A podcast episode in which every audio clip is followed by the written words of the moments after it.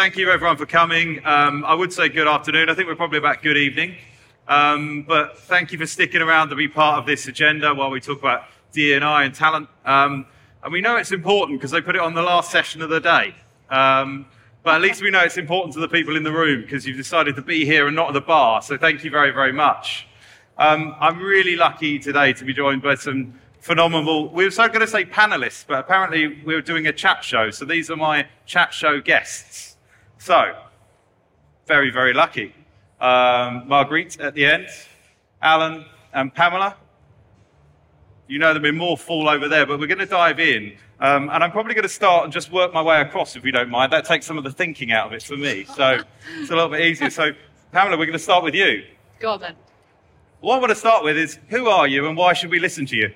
Listen, no, thanks. I said, I said be kind. Okay, I'm Pamela. I am a straight, white woman from a very humble background. I live with complex diversity in my life in a family context with a uh, neurodiverse child who has an eating disorder.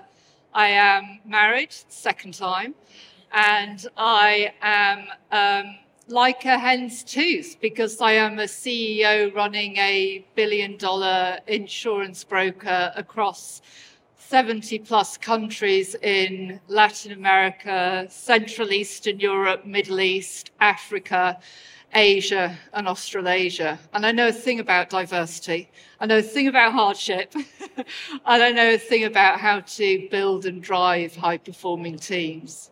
Amazing. I'm, I'm glad I didn't introduce myself first after that. So, um, but look, thanks for being with us. Um, I wanted to start with role models, and you and I discussed this at, at, length on the phone. But how important do you think role models are in this conversation? Yeah, great. I, I, mean, they're critically important. And actually, it's something, when we talk about inclusion and diversity and why it's important, the commercial dividend behind it, and why you need diverse talent with different views to make informed and better decisions we actually we we sort of forget you know the critical criteria behind why do people stay at an organization? They stay because they see someone who's made it that looks like them. And if they don't see people who look like them they don't feel they have a chance. Mm-hmm. and so you have to get the role models out there and visible because they do exist there aren't enough you have to get them out there and visible so they inspire talent to come, they inspire talent to stay, they learn from people who look like them about how to be in the workplace. It's critical. Now, you said a slightly controversial thing to me when we were speaking. Well, it's slightly controversial, but yeah, well, more than one, but the, the, stuff that we can say out loud. Um, but you said to me that you're against hybrid working, remote working, and I wanted to understand what we've got wrong about that. Yeah, I, I, am against it actually. And I know it's not necessarily a popular view because uh, COVID gave us an opportunity to create a more flexible working environment for people, which can work. It can work. But the detriment to the um, underrepresented talent base in our industry, and we have a huge swathe of underrepresented talent in the industry. Oh, we have underrepresented talent. There's too much um, uh, homogenous uh, people in the business. The detriment to those who are underrepresented means that if you're flexible and you're working from home, if you're flexible and you're working in the coffee shop and you're not in an office with in a team environment, you're not visible.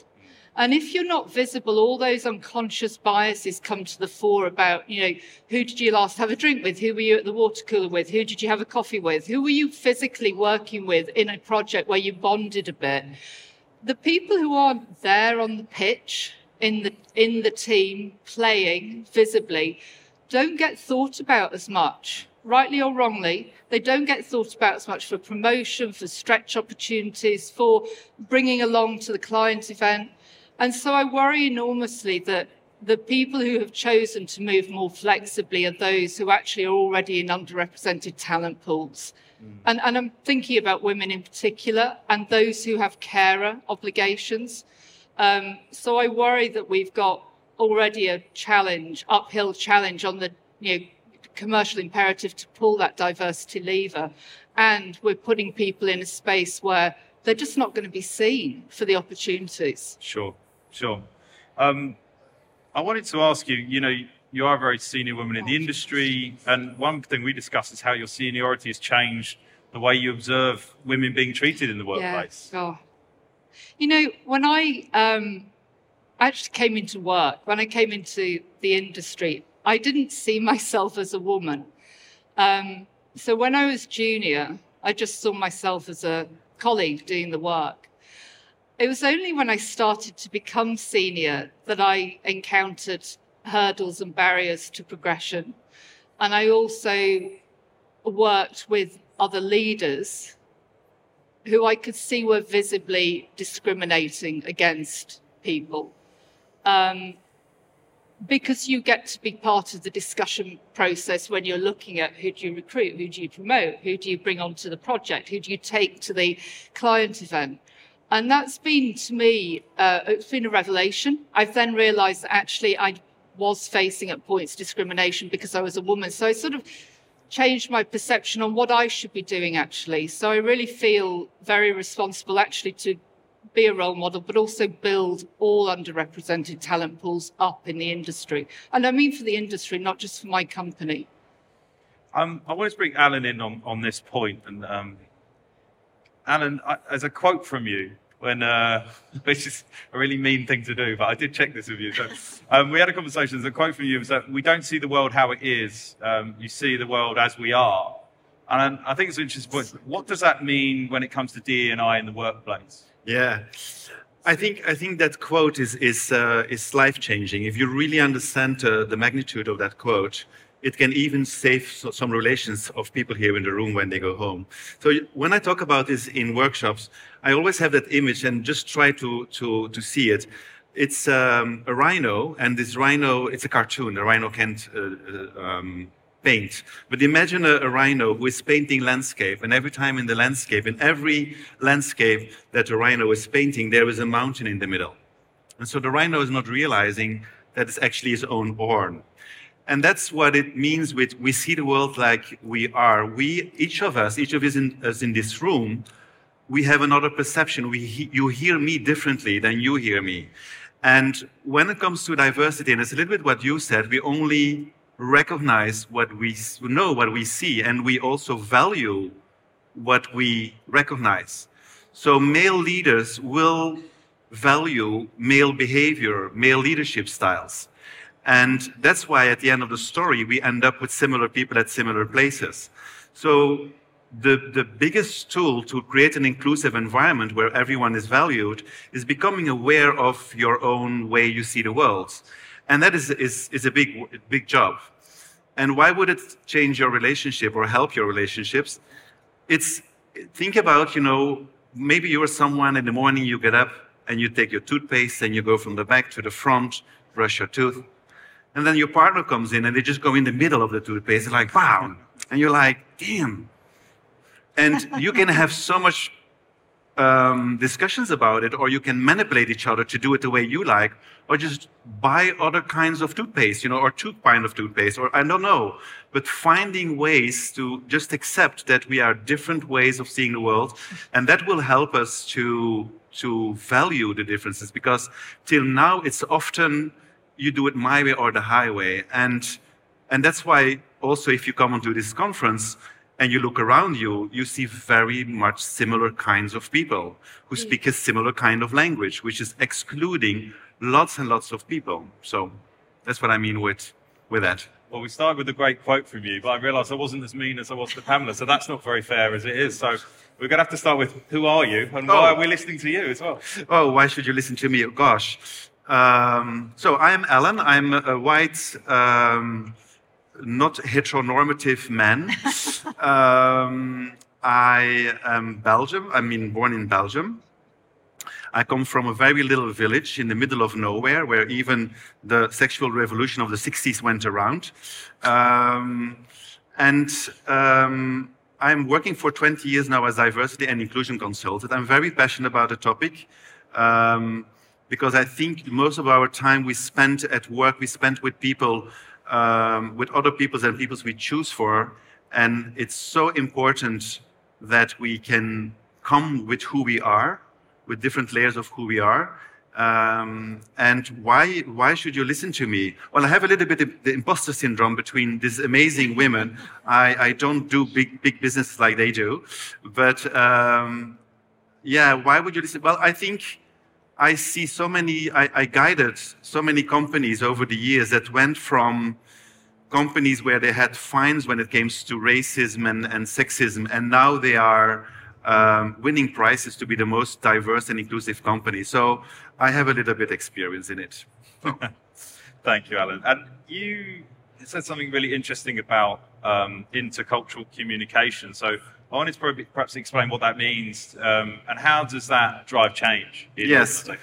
Well, I, I think, I, am not know, I'm sure, I don't know enough of insurance because of, of that, but I, I kind of confirm being here that we underestimate the importance of interculturality I think it's, it's hugely, specifically also insurance with all business, but also insurance. Um, like, for example, and, uh, there is the north of in general. I mean, there's more, it's more complicated than that. But in general, in the north of the world, it's a very individualistic culture. So when you sell insurance, it makes sense you focus on the individual and what's the gain for the individual.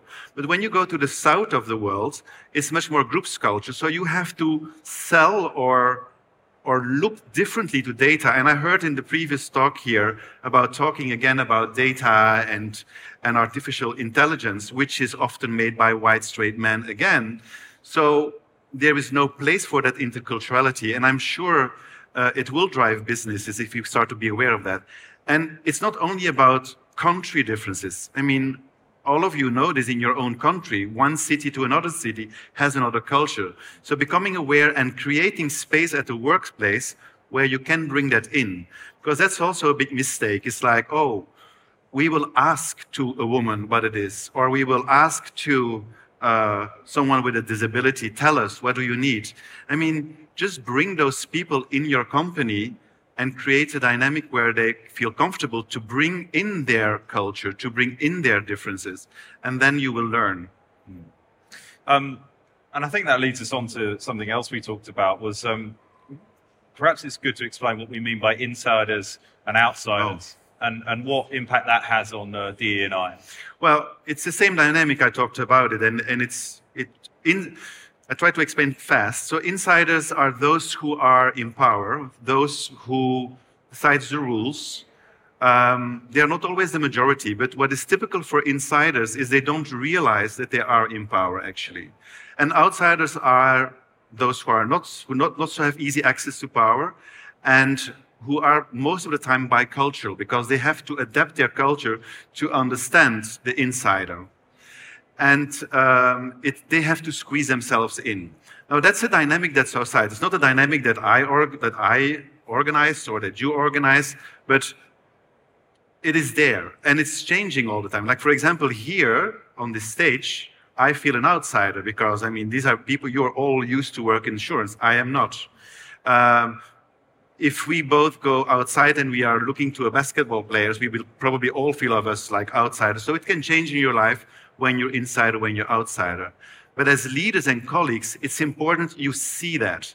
Like, for example, as we were waiting uh, and we saw the previous people talk, when I, I saw immediately, oh, look, they're all men. so you see, it's insiders talking.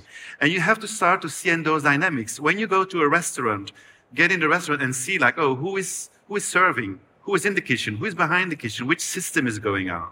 Now, if you want to bring in other voices, you have to become aware of those systems of insiders and outsiders. And once you are aware of that, and it's a little bit what you said, you know, when you were in that role as senior, you suddenly start to see, and then you were in a position you can bring in that outsider. Because there has been too long that idea of, oh, we need diversity, so we have the black person, we have the woman, we have even someone with disability. Yeah, we're good.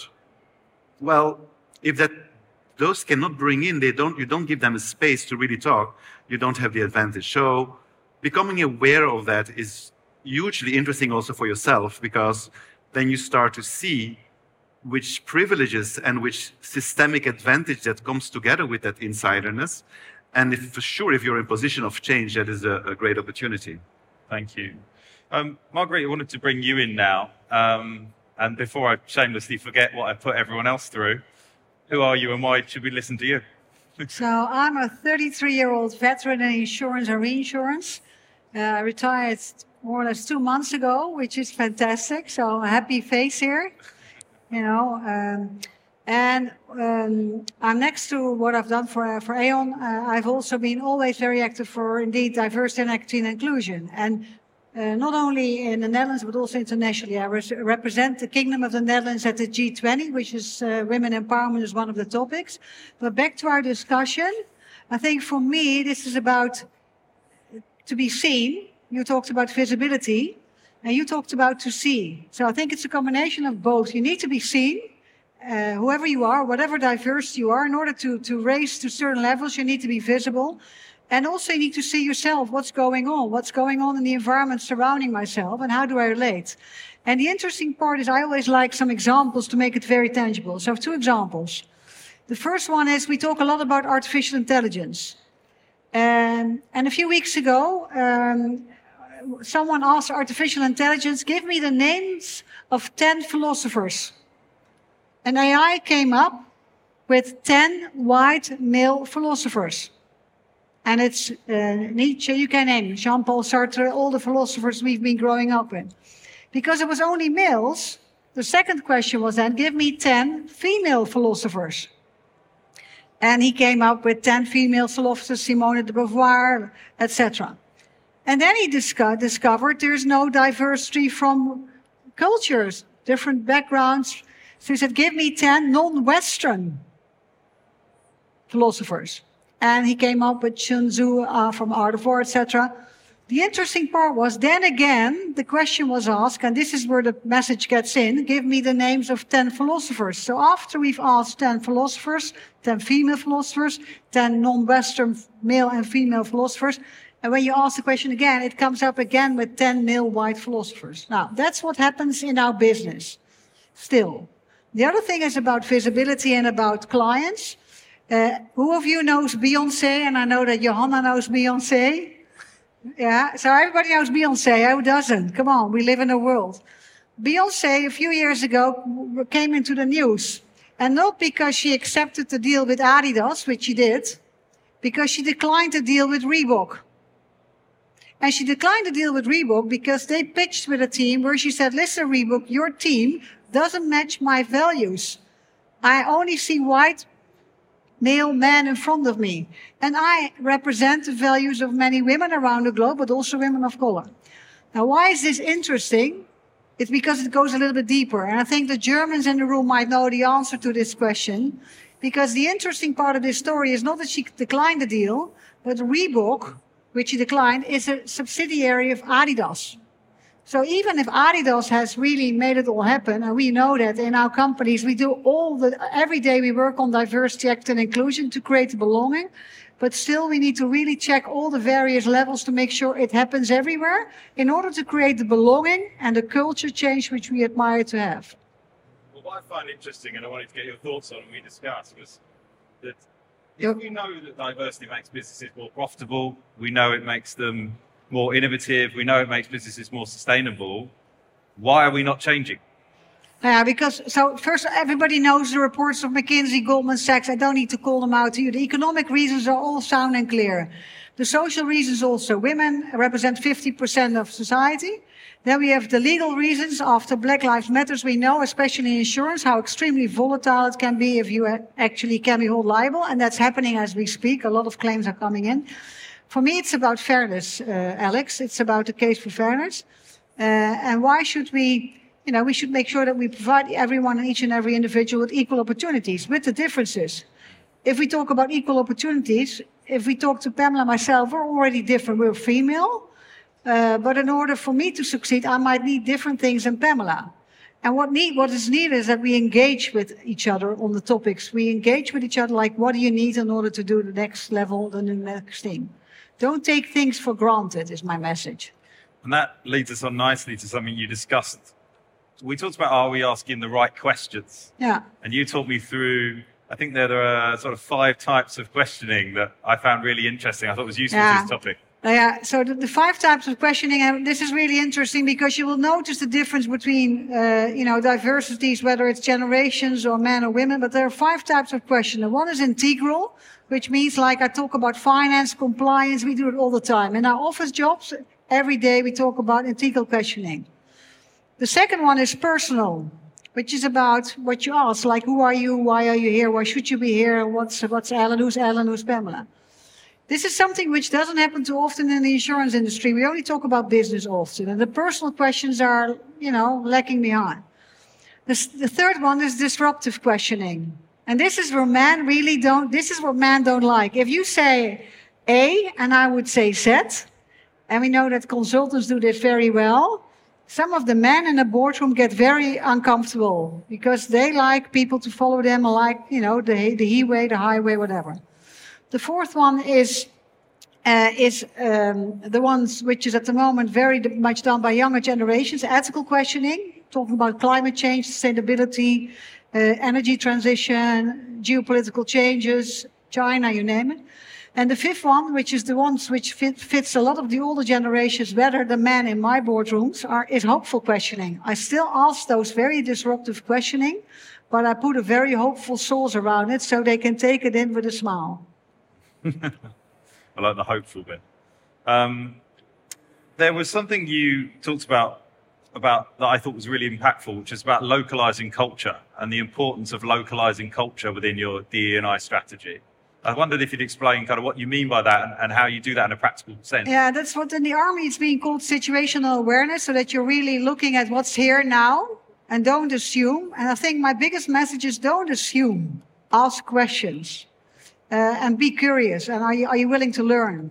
And often, why is D&I not going right? Because there's a positive intent of organizations to put policies in place, but they forget to ask the persons in, who are actually being addressed whether that policy matches their needs and requirements. So for me, the most important message to everyone is, you know, talk about talent and talk about, talk to the people, ask them what they need in order to be successful. And also, the last but not least, and also I think that uh, this is maybe also something where I feel like success is always being described a lot in the insurance industry in profiles which are extremely male oriented.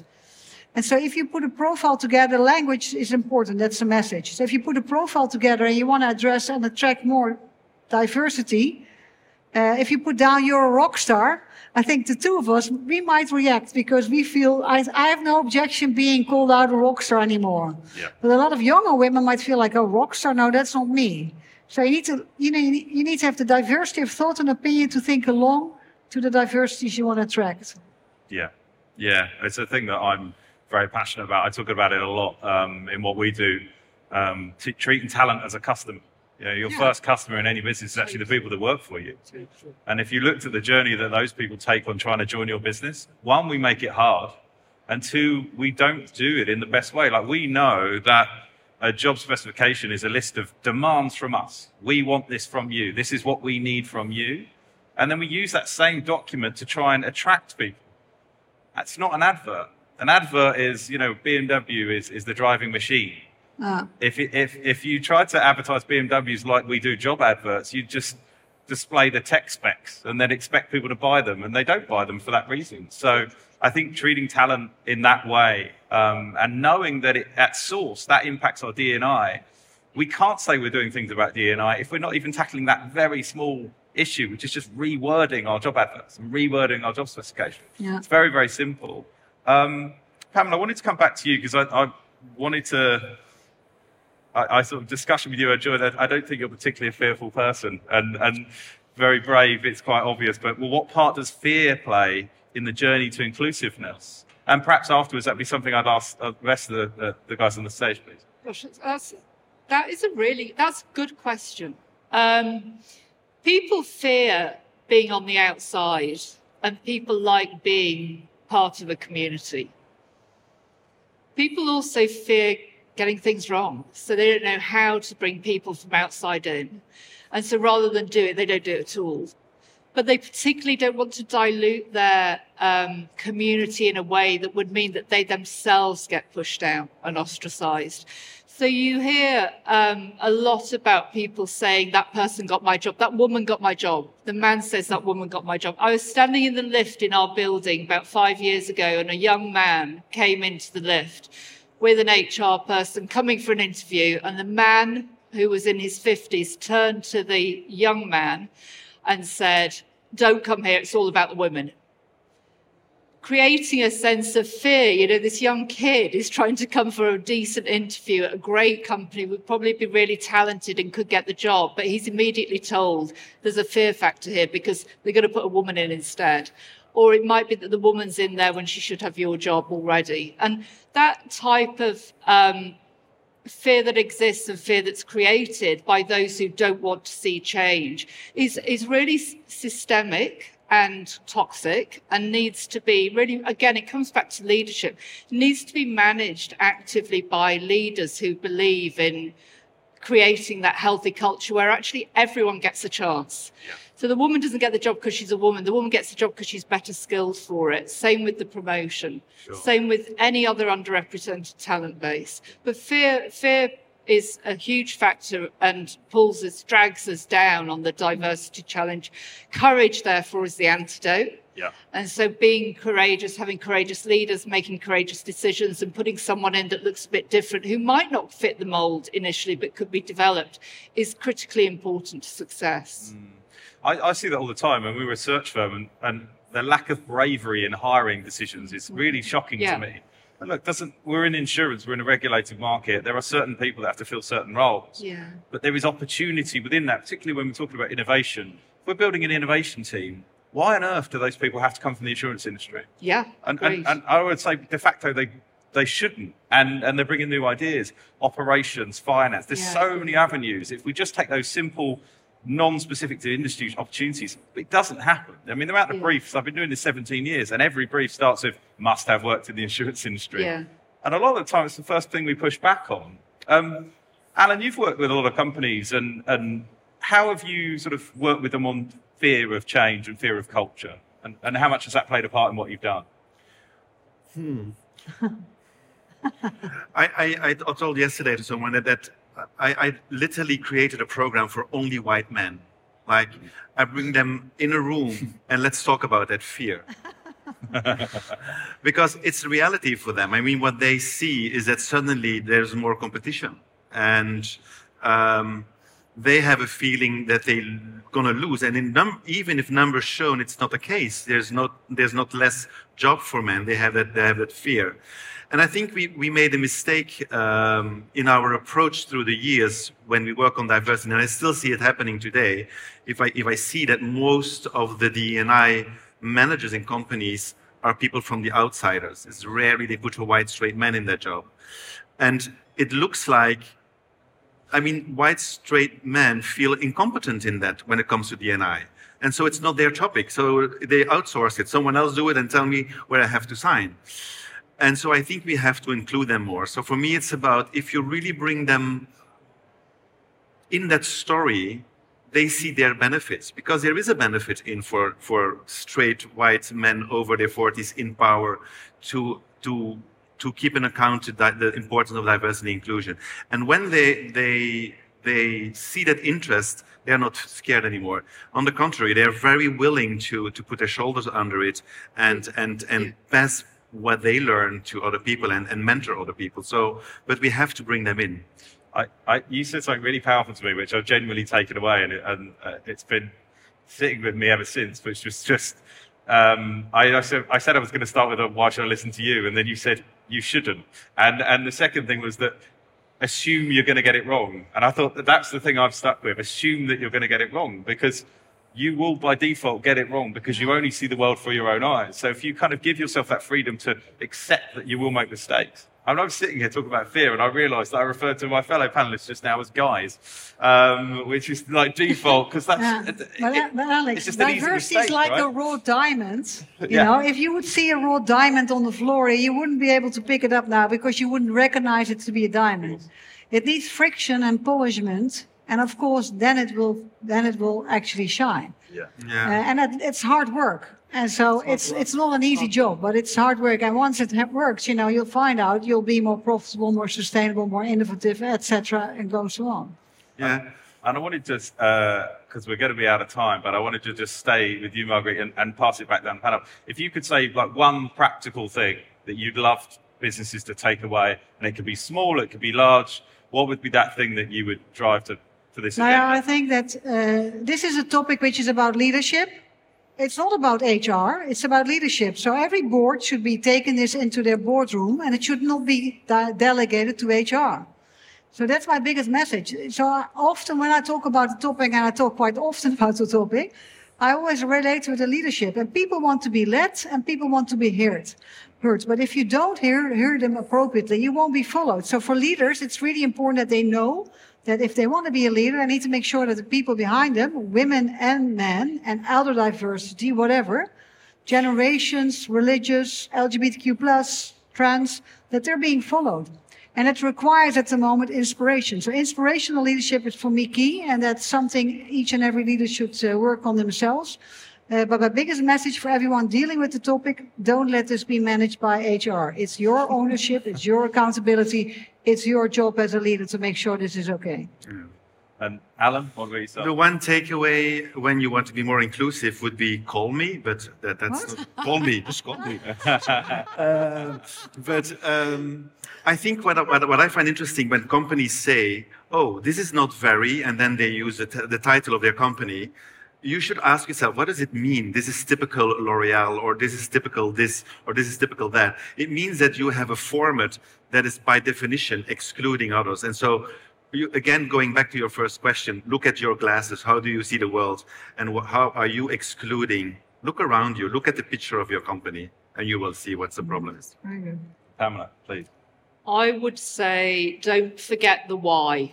Why is it important to have diverse teams? Because they make better decisions. Better decisions leads to innovation, profit, financial success. And we are talking about corporate entities. We're not talking about governments building social structure in a country. We're talking about here to make business in the right way, be innovative, be successful. So don't forget the why, is what I would say. Thank you very much. Um, and thank you so much for staying. I appreciate it's the end of the day, and there's a free bar over there. So, uh, round of applause for you first. Yeah, I get a drink from us. Yeah, well and done. And then a round of applause for Hannah.